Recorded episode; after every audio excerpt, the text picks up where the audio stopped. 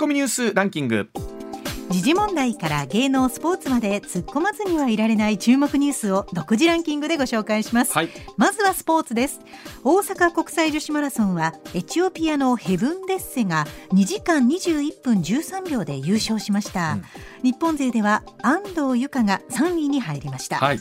優勝候補の佐藤早香は7キロ過ぎで転倒し涙の危険となりました、えーあの前田選手は日本で初めてママでオリンピックのマラソン選手に、ねなるかもしれないという期待。一方で佐藤選手ね途中7キロ過ぎて転倒いたしまして膝からこうちょっとね、えー血を流しながら途中で涙の危険ということ。であの本人としては走りたいが先なので痛さ吹っ飛ぶみたいなのがあるんですけど本当後のこと考えたらね監督としても苦渋の決断だったと思いますが、まあ、なんとかね残りのチャンスがどれぐらいねあるのかというところですけれども可能性信じてほしいなと思いますね。うん。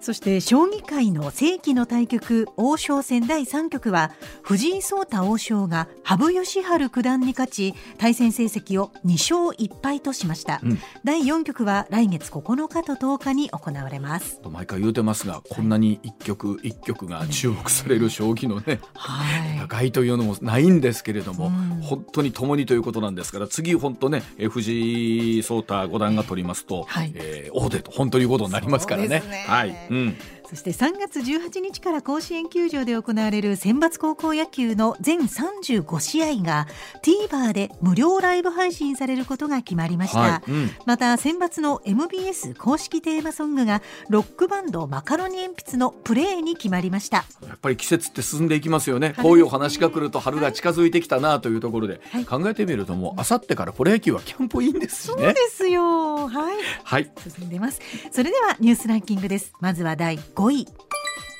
昨日午後長野県小谷村の津池高原スキー場のコース外で外国人の男女5人が雪崩に巻き込まれこのうち男性2人が意識不明のまま山に取り残されています。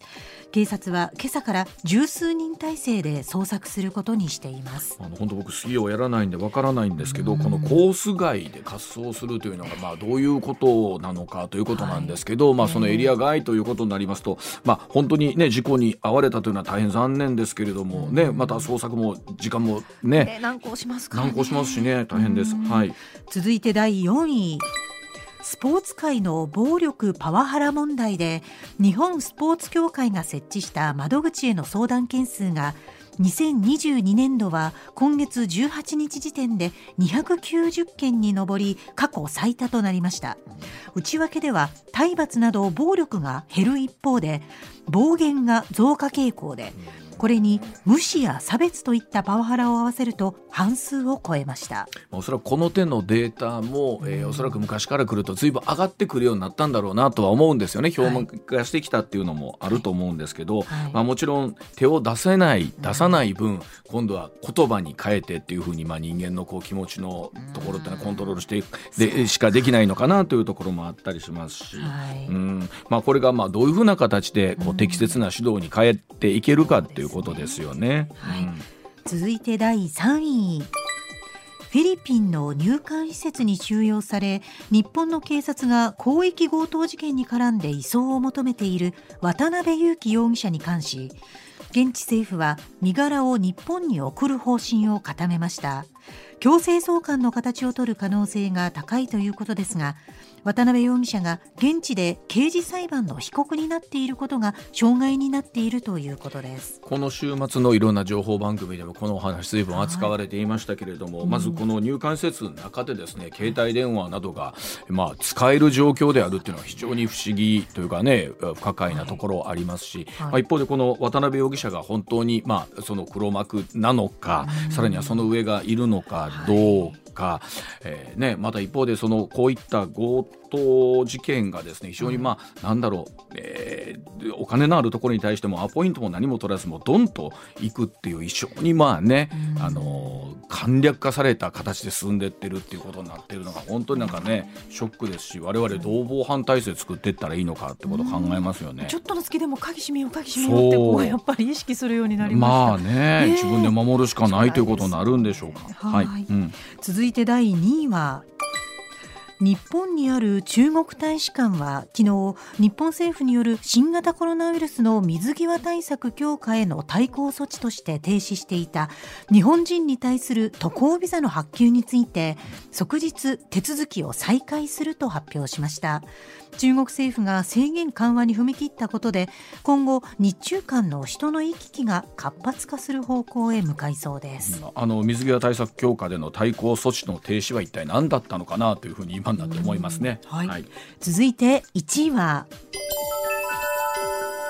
国会は今日から衆議院予算委員会で岸田総理や全閣僚が出席して新年度予算案の実質審議が始まります野党側は防衛費の増額に伴う政府の増税方針に反発を強めていて岸田総理を追及する構えです。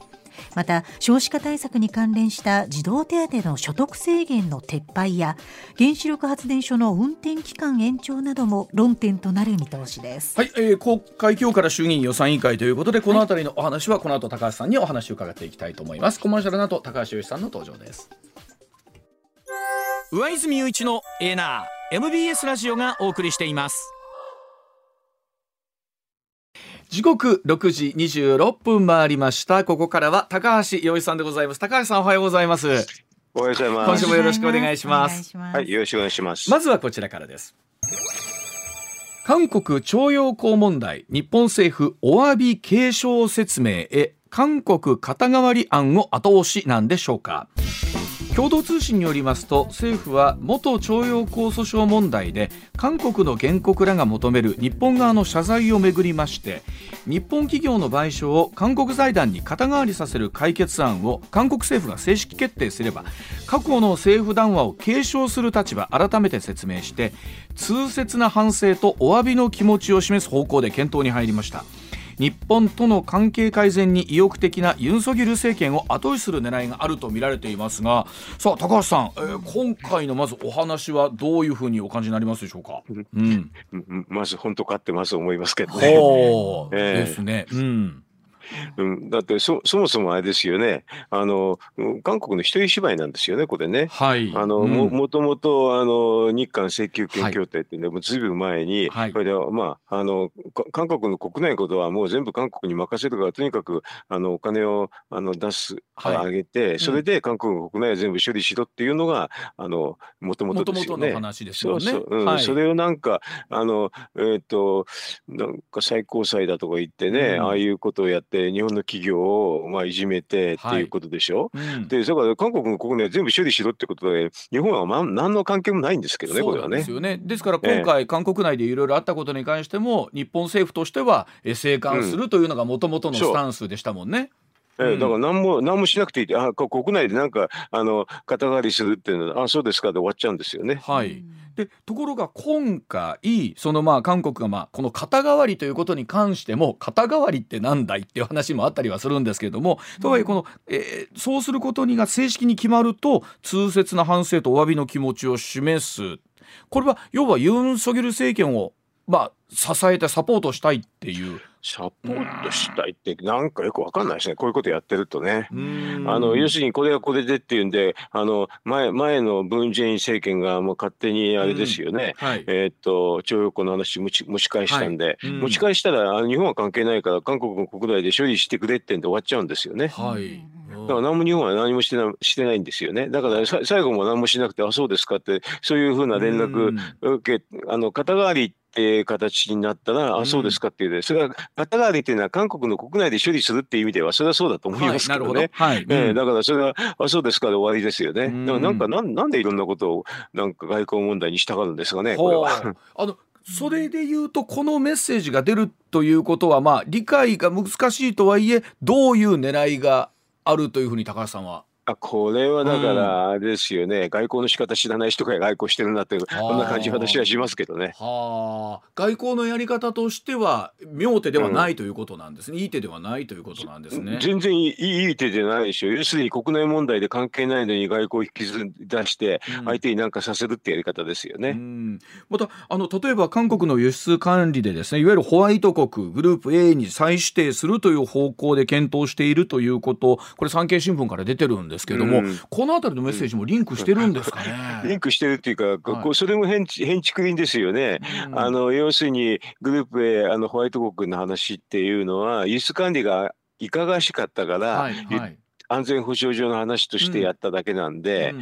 だから何かの話とリンクさせるんじゃないんですよね。はあでもこれまあ例えば韓国政府がユン政権に代わってやっぱり今までとは違うのかなというところってのは高野さんどうですか？あそれはあの、えっと前の文在寅政権と比べるとね、うん。何でも違うふうに見えるんでしょうけどね。ムン・ジェイン政権があまりにも あんまりひどすぎます ひどすぎたっていうところは話にならない話にならないくらいひどいでで、ね、それと比べれば違うって言うんですけれど、はでもそのやっぱりなんこの原理原則をはっきりさせてねいはい。何でも解決した方がいいと思いますよ。うん、ああの頑張ってるのはわかるけれども原理原則は違うだろうということですよねもともとは。だから、うん。要はねあのなんこの大量破壊兵器に転用可能な戦略物質についての輸出管理が怪しかったから、うん。実はグループ A から外したってことなんですけどね、うん。じゃあそれはあのうまく輸出管理のあのが怪しいっていうのがなくなったんですかってそれだけですよね。確かにそうですよね。改善されたのかどうか。はい、ということですよね。ううんん、まあこのあたりどうなんでしょう。あのユンソギル政権が変わってから随分と日本と韓国の間を元の位置に戻したいっていう思いが強いのか、それともう原則は違うのかっていうところなんでしょうけどもね。ああ元の位置に戻したければ、うん原則をきちんとやった方が元に戻ると思いなるほどますね。。はい。はいさあそしてもう一つ今日から予算委員会ということになりますけれども、どうでしょう？いろんな注目点ありますけども高橋さん今回予算委員会始まって、えーどのあたりが注目になりそうでしょうか？まあいろん。なのがありますけどね、うん。あの今日萩生田さんが、えーっと防衛増税の話しますからこれはあの、うんこれも一つのね、はい。えーっと注目点ですよね。うん。えーっと防衛増税の話やあの政府やるって言ってるんですけど自民党の方は萩生田さんの下で特命委員会やってますからね、はいはい。これはあの予算委員会やってる時に特命委員会やるなんていうのはなかなか珍しい話ですよね。そうなんですね。それはそうですよ。だって特うん命委員会やるってことは、予算委員会に出す予算法案と予算関連法案が生煮えだってことを、まあ、自ら明らかにしてると思うんですからね。まだまだそこが煮詰まってない状態だという。なるほど。してでしょう。うんなるほど。あの23日の施政方針演説では岸田さんあえて増税ということには、うん。まあ直接は触れなかったんですけれども、えーとはいえ心の中みんなどっかでそれあるだろうと思ってるんですけども、えーこのあたりはどうこの施政方針演説のはご覧になりましたでしょうか？あれ、支援方針です、うん。中身がないで長すぎたって、もうちょっとびっくりしましたけど。先週ちょうど始まる前だったんですよね高橋さんにお伺いしたのがね23月曜日だったんで。ええ。うん結局やっぱりえまあ高橋さんも過去いろいろご覧になってきたと思いますけど、はい。やっぱり薄薄かったですか？ああの、だから短冊って話したと思いますけど、はいもともとは各省庁の話を誰するんですけどね。はい。でも最初のつかみが何かって話ですけどね、はいななんなんもなかったですよね。つかみがない話であんな長い話聞かされたらたまんないですよ。まあでも例えばその少子化対策だったりとか、はいそういったところにはかなりね強いメッセージを岸田さんなりには出されたんじゃないかなと思ったんですけど。うんまああーそうなんでしょうけどね、えででもあれですよねあの子育ての最中にうん再学習とか、わけのわかんないこと昨言ったりね。そうでしたもんあれはちょっねと。と思いましたね。ああれ女性の方はびっくりするでしょみんな。本当に典型的なやっぱり育児をあの家庭でしなかった人はそういう発想になるんだろうなって思いました。だって、あのいえあれ、子育てが大変だからああいうねあの休暇があるあるわけでしょ？そうですね。本当うんに小説一冊も読めないぐらい忙しいですからうんね。それなのに勉強しろとかね。はい、そうですよね。あれリスキリングって言うんですけどね、はいあれ、はいあの言葉も私ねリスキリングって言ってね、うんなんかなんかを殺すのかっていうふうにすぐ思っちゃいましたよ。リスキリングですもんね。うんこれ例えば岸田さんの支持率自体が、まあ各紙出てみてもやっぱり30%台でこぼこうん。みたいなところなんですけど、はい。上がってきませんね。上がんないでしょ。だってああんなこと言っちゃ あれ女性の方にいやあれ誰に聞いたって子育てした人はみんな言いますよ。そうですそよね。れそれ無理無理だから休んでるんですよってみんな言いますよ。それやろうと思ってもそんなの余裕あるわけないでしょってみんな言いますけど。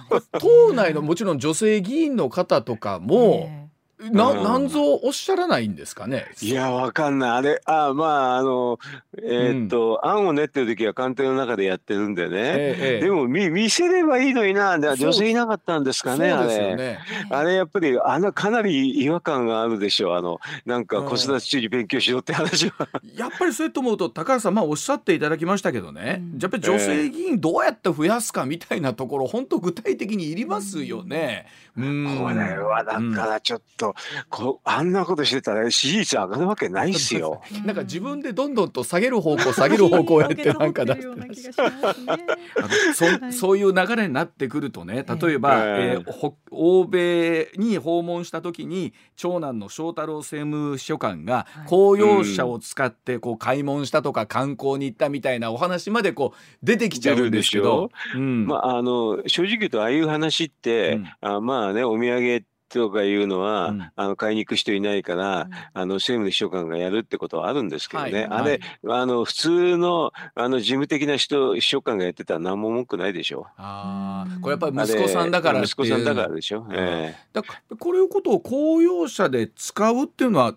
どうどうなんですか？僕らわかんないんですけど、うん。ああることなんですか、まあまあありますね。はうん。ええ。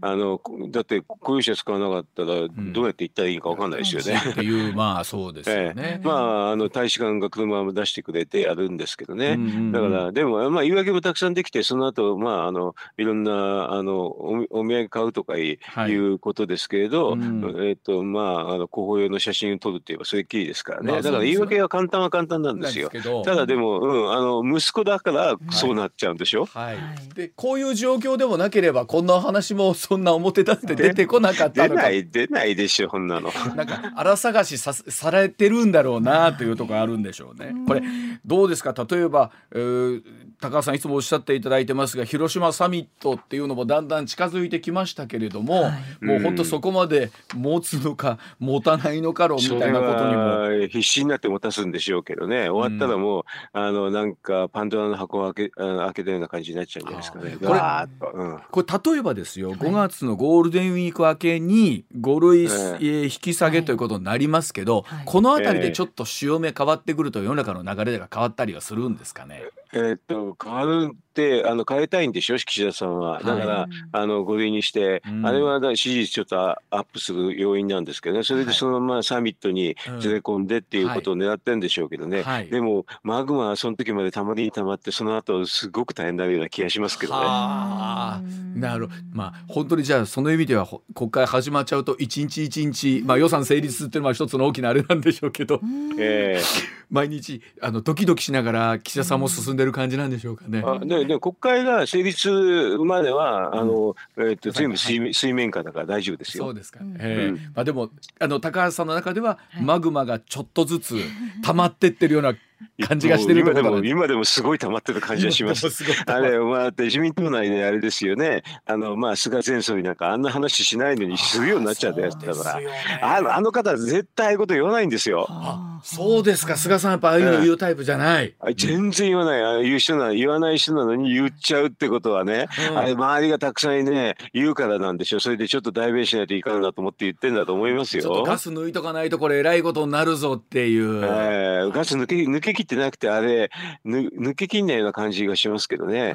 あのうーん。ということは一方でおそらく議員の皆さんは国会やってる中で、心ここにあらずみたいなところちょっとずつ出てくるんでしょうかね。えっとね、うん。茂木さんがね、あの代表質問でね、うん。あれいろんな話したっていうのもちょっとね、うん。えっと児童手当の話で所得はい制限のありましたね、うん。あああいうのをねマグマのちょっとの話ですよポロポロって。あの普通言わないですよ。えっと、今まで児童手当の所得制限について自民党がやってきたことに対して反省します。はははずはず外すって話でしょ、うん。だからあれはねいろいろな意味であれですよ。あの要するになんか次元爆弾的ですよ。あーあああいうメッセージの中にも、はい。い、ろんなものが高橋さん見えてるってことなんですね。そう、うんあれはあのだってあの党のですよ養殖の茂木さんが言うってことですからね、はいみんながええって驚きますよ。そうですよね。今までやってきたことに対しては反省ってきたんでするってことですもんね。はいだから岸田さんをねあある意味でね公開処刑ししたいのかなというふうに思っちゃいますよ。確かにそ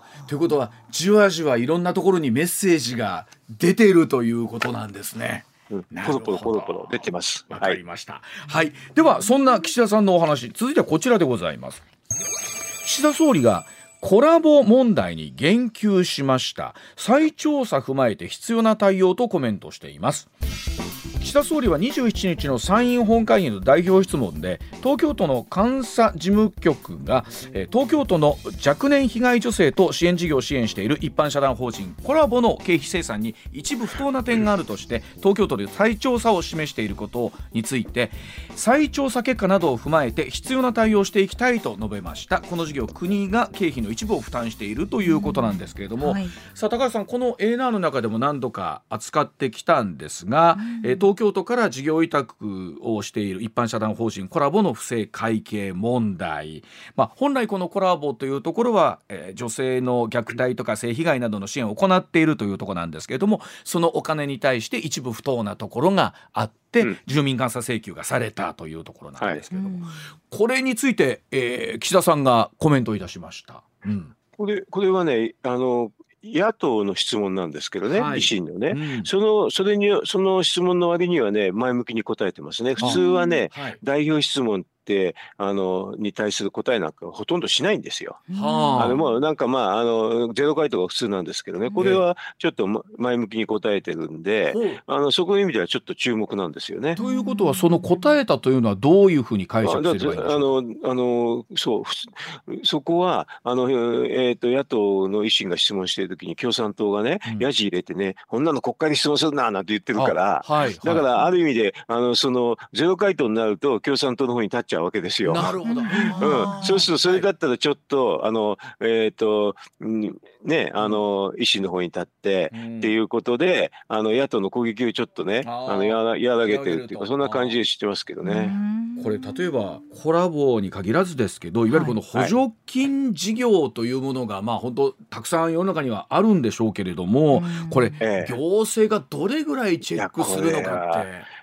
正直言うとでもう私はもうできないと思ってます。あのこの手の事業っていうのは、はい。まあ、金金額とすると数千万円っていうオーダーなんですよね、はい。1000万2000万なんで、はい。だからまあみ普通の方にでですと補助金多いと思うんでしょうけれど、うんうんうんうん役所から見るとねものすごく実はちっちゃくまあて少額なんですよね。はい。まあ、予算から考えるとそうですよね。ええ。うん。そうするとあの、えーっとまあ、レベルでももう係長とかねそういうところで終わっちゃうような補助金の話なんで、はい。ええチェックき効かないんですね。でおまけにね、ここの、えーっと労働あでもなんだっけ健康保険局って東京都のは、はいのところは、うん。あの実はコロナが忙しくてね多分これやってる暇ないですね。あ。そうか。そう同じ感覚なんですね。だからそうでなくてもなのに、ますますもってずさんになっちゃうわけなんですね。もうできないですよね。それで、はい。えーでもこの手の話ってあの、うん。こ今度厚生労働省がね女性支援室とか作ったりしてですね、はい。あのどんどんどんどんやっぱりあの事柄が複雑になってくる。案そとして増えてくるんですよ。そうね。うんうん。でもね、これ国が、国がで補助金も出すんですけどね、うん。言っても、実はマンパワーが足んなくて、これ、回んないから、みんな地方自治体に落っこちる、お降りなてやる仕事になるんですよね。はい。はい。うん。で、地方自治体もね、まんもう足ん足んないから、ね。そうするとこれはね、NPO とかそういうところにまた再委託するって形になるんですよ。そうすると、どんどんどんどんね、はい。あの監視が効かなくなってなるうん。パターンです、これ。あの高橋さんがそうならないために寄付型というのを一度提案されたといあうことなんですけど。の要はね、はい寄寄付金をつな、だから税金を補助金で配るから監視しなきゃいけないんですけどね、はい。実は税金をあのその代わりに寄付金を募ると。寄付金で、はい。寄付金をした人は税金安くなるって形にすると、結果は税金上げたのと同じ、あの、あの補助金上げたのと同じになるんですよ。うん。うん。あのその分だけ寄付金するから税収も減るから補助金もなくなるんですけど、はい。でも寄付した人はすごく真剣になって見るからそうねいう人に、うんあの見てもらった方のが実は監視が効くと私は思いますけどね。ななんでそうならないんですかあこれはだからやっぱりお金を吸い上げて配るっていう役役人の差ががあるんですよ。吸い上げて配って自分の幅を利かせたいというか自分のコントロールしたいそう、んそれであんまり多すぎと思うとかんコント管理ができなくなるんでね。できなくなるからうん、まあとりあえずそこに行かないにしてもね、あのクレジット経費クレジットってあるでしょ？ほあの業民あの民間の人も使ってて、はいはい。だから補助金を経費クレジットで配布するって手はあるんですよね。そうするとぜ、はい。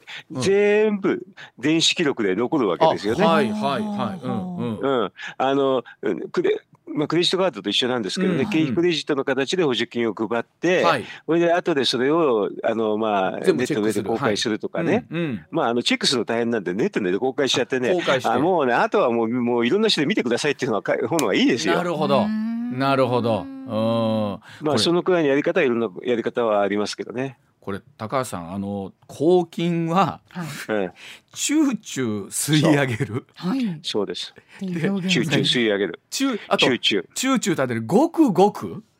あのこのアビ1000万アビうん。2000万2000万円っていうのはチューチューでね。チューチューはい。えっとね、もうちょっと大きいのがあって、はい。あのな何十億何百億ってこれはい。ごくごくってごくごくはい。うん、これであとアビアビっていうのはもうね、はい。あの1兆円オーダーの話。いあの一兆円 アビアビできるんですか？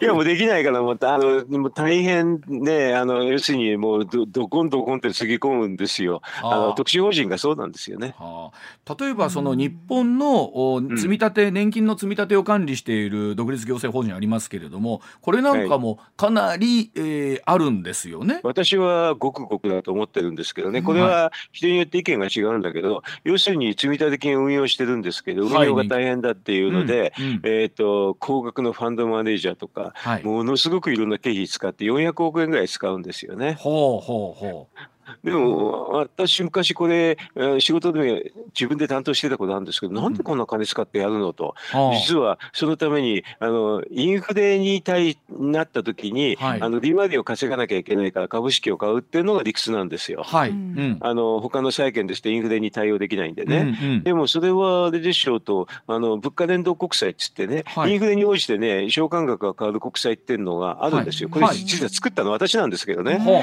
だからそれを買えば終わ全部終わるでしょって言ってそれを買えばこの400億円はいらないっていうのは、うん。あのもう明らかなんですけどそれでその物価連動国債を買うだ買えば年金財政上全く問題ないんですよ。はあ、でこの350億400億がこの手数料が本来ならいらないのに、全くいらない。だからファンドマネージャーいらなくて、あの GPIF っていう組織もいらなくて、これで、あのね、なんか係長一人か係員一人ぐらい、二人ぐらいで全部できちゃうんですよね。はあ。で今ここにはかなりの人数がやっぱ関わってるってことですかすごい関わってますよ。関わってて、あとここにあのこういうあれがあるから、民間金融機関も群がるし、すごいですよ、ここは。あのひ190兆あるという年金マネーをはいその仕組みにすると一人か二人でできちゃうってことなんできちゃうですか。できできちゃう。あのま前にあの似たような仕組みを私やってて、これはね、民営化する前の郵政でやってたんですけど、そこの時は二人ぐらいでやってました。はあのそれもなんでそうならないんですか？やっぱり集中ごくごくしたい人がたくさんいるから。で もあの高橋さんそれは僕らが知らないところでチューチューごくごくアビアビははいそんなにたくさんあるってことなんですか？たくさんある。私これ結構得意技なんでね、もういろんなところでこういうのありますって言うとみんなびっくりするんですけど。はあえー、そそのチューチューごくごくがなくなったら随分と変わってくるわけですよねきっとね税収ね。うん。あのおそらくだから増税の議論があるとこういうチューチューごくごくアビアビの議論はねたくさん出ると思いますよ。そう。ですよね。そういうところからのそう。でそうそう増税する前にそんなのがあったら止まんないでしょ。そうでしょ。そうなんですよ。はい。うん。うん、それを高橋さんそれだけ声高に言っても、うん。いやないって言われるのか、えあーだから、うん。あのタイミングなのこれだからね、うんもうちょっとして増税が議論がなあのね高まってくるとこういう話すると、はい。みんながね関心持って「えーこんなのがあるの?」って話になるんですよ。だから今はい。あんまり私はあんまり言ってないんだけど。なるほど。ということはいざもうちょっとこの増税の話が具体的になったら、はい。高橋さんのメッセージがもうちょっとチューチューごくごくがいろんなところに出てくるんですね。じゃじゃないですかね。だって、おかしいでしょなんかそんなのがあんのに放置してて増税ってのはないでしょって簡単にわかるでしょそれ。いやもちろん本当国家予算のレベルから見ると350億うんぬんとか多分ちっちゃい額だとは思うんですけど、うん。積み重ねていきゃ、うん。きっとそれがかなりの金額それこそおっしゃるように1兆円ぐらいにはなるんじゃないんですか。あああのアビアビは1兆円でしたけどね。だからあの、えーそういう議論が多分ね、えーっと昔あったんでねあの、うん。20年ぐらい前にあったんでこういう話ってね、はい。あの周期でお訪れるんあでーそうか、え ー多分うん今年のだからあの今度のねサミット後のね政局になったりするとこういう話が出てくるのかななんて私なんか思ってるんです。確かにそのそういうモードというかありますよね。あんまり世の中平穏な時ってそういう話にはならないけれども、ううん、そういう節目が近づいてくるとじゃあサミット後ぐらいにはまたこのチューチューよごくごくがいろんなところから あこんなとこもありましたかこんなとこもありましたかって。いうのでもなんかあれでしょうね。今お話聞いてると、えなんとかして理屈をつけて予算つけたいっていうのはどこでもあるんでしょうけども。うんそれそれがつくと必ずどっかにチューチューがあるってことなんですかね。いやそれはねありますよ。だって補助金にみんな業者群がり群がりますからね。そうですよね。まあそれでね生活しているまあ補助金ってうまく使うともちろんそれは世の中のために当然なるわけですから。えー、一筋縄でかなるほどわかりました。では、はい、お知らせの後今度は、はい、えー、っと。人気コメンテーターの三浦さんのご主人の会社のお話伺ってまいりたいと思います。はい、上泉雄一のエーナー MBS ラジオがお送りしてい。ます。